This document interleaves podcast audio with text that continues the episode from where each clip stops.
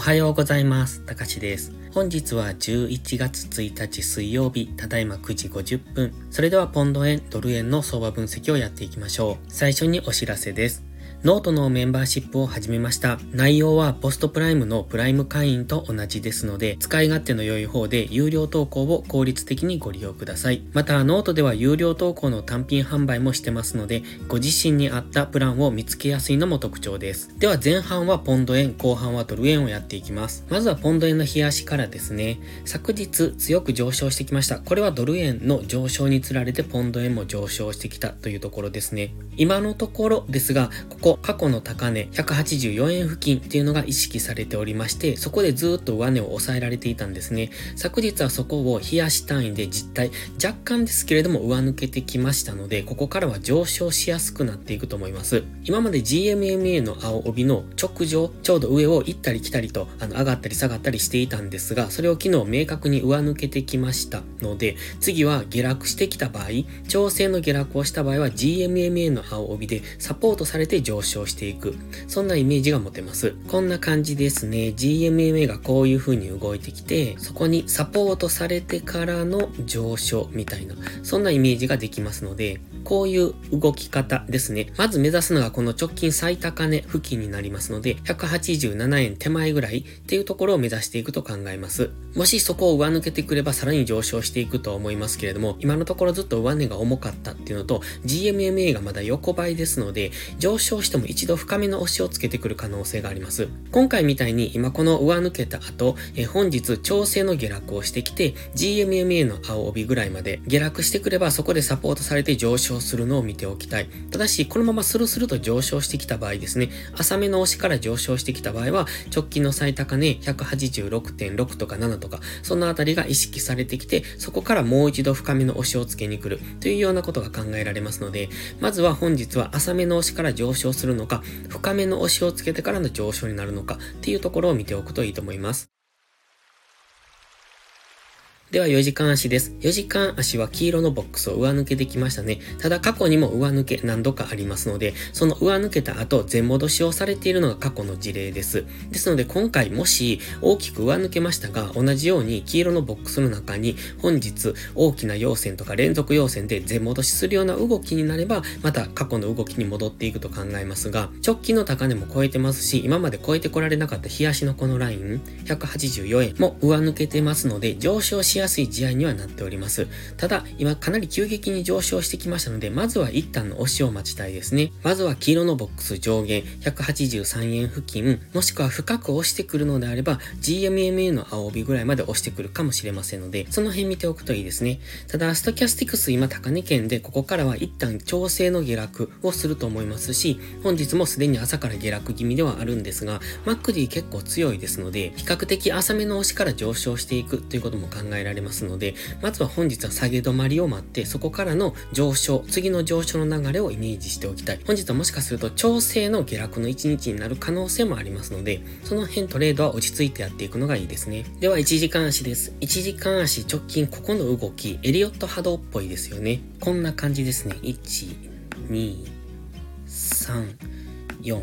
5。と考えると、現在本日もしここが4波に入るのであれば、4波っていうのは分かりにくい動きをしやすいですので、本日の動きは注意ですね。昨日の上昇に対して調整の動きですので、基本的には難しい動きをする可能性があります。が、今 GMMA の青帯とか、このフィボナッチリトレースメントの38.2%、183円ぐらい、これが先ほどの黄色のボックスの上限ですね。そのあたりでの下げ止まりからの次の5波に乗っていけると、まずは先ほど冷やしで見ていた直近の最高値186円付近までの上昇の流れに乗っていけるかもしれません。基本的に昨日の上昇の流れが本日も続くとは思いますが、現在こうやってエリオット波動を書いてみると、現在地っていうのは調整の下落になる可能性が十分ありますので、分かりにくい動きをするかもしれませんので、しっかりと本日は下げ止まりを待つことが大切ですので、その辺焦らずにやっていきましょう。では次はドル円です。ドル円先ほど言いましたように、昨日はこのドル円の上昇で、ポンド円も引っ張られて上昇してきました。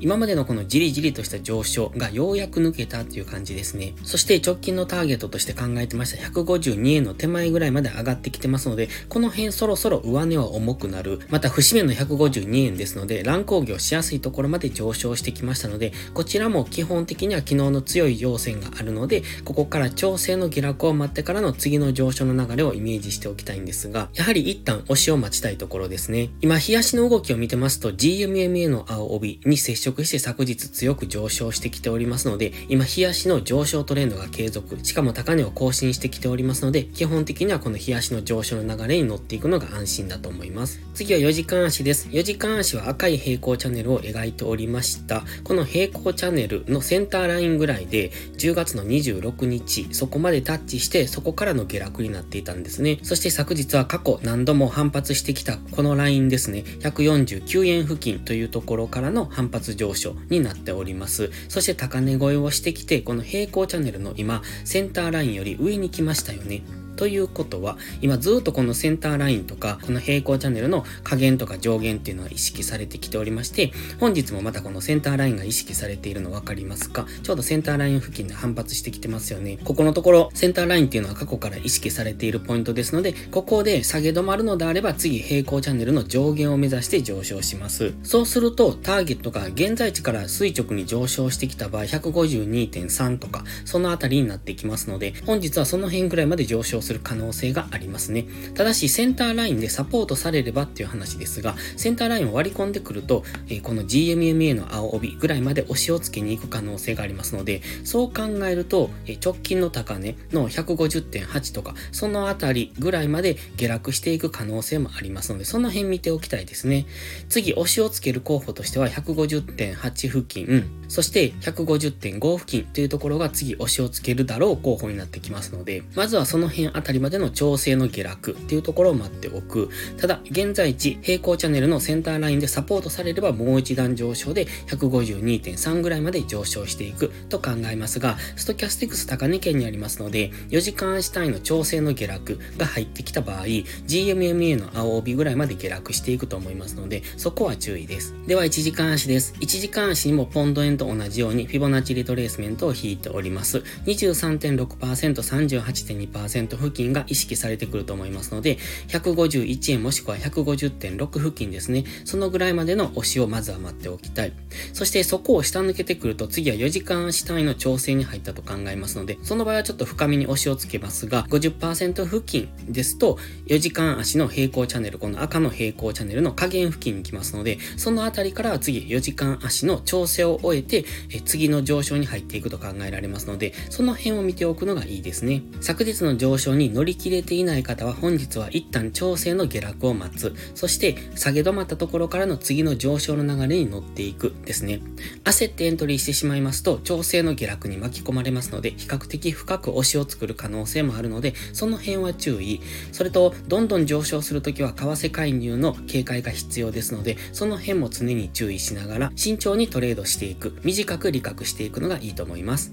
それでは本日は以上です。この動画がわかりやすいと思ったら、いいねとチャンネル登録をお願いします。そして最後にお知らせです。ノートのメンバーシップを始めました。 PostPrime のプライム投稿と同じ内容です。ノートの方が使い勝手がいいという方に向け、有料投稿の間口を広げた形になります。基礎から FX を学びたい方や、現在よりトレードスキルを向上させたい方は、ぜひご検討ください。有料投稿で適切な自己投資と時間投資をすることも大切だと思います。ノートのメンバーシップは初月無料にしておりますので、今月11月今始まったばっかりですので、今ご入会いただくと今月いっぱいは無料となっておりますので、入会の時期は早い方がお得ですので、よければお早めにお試しください。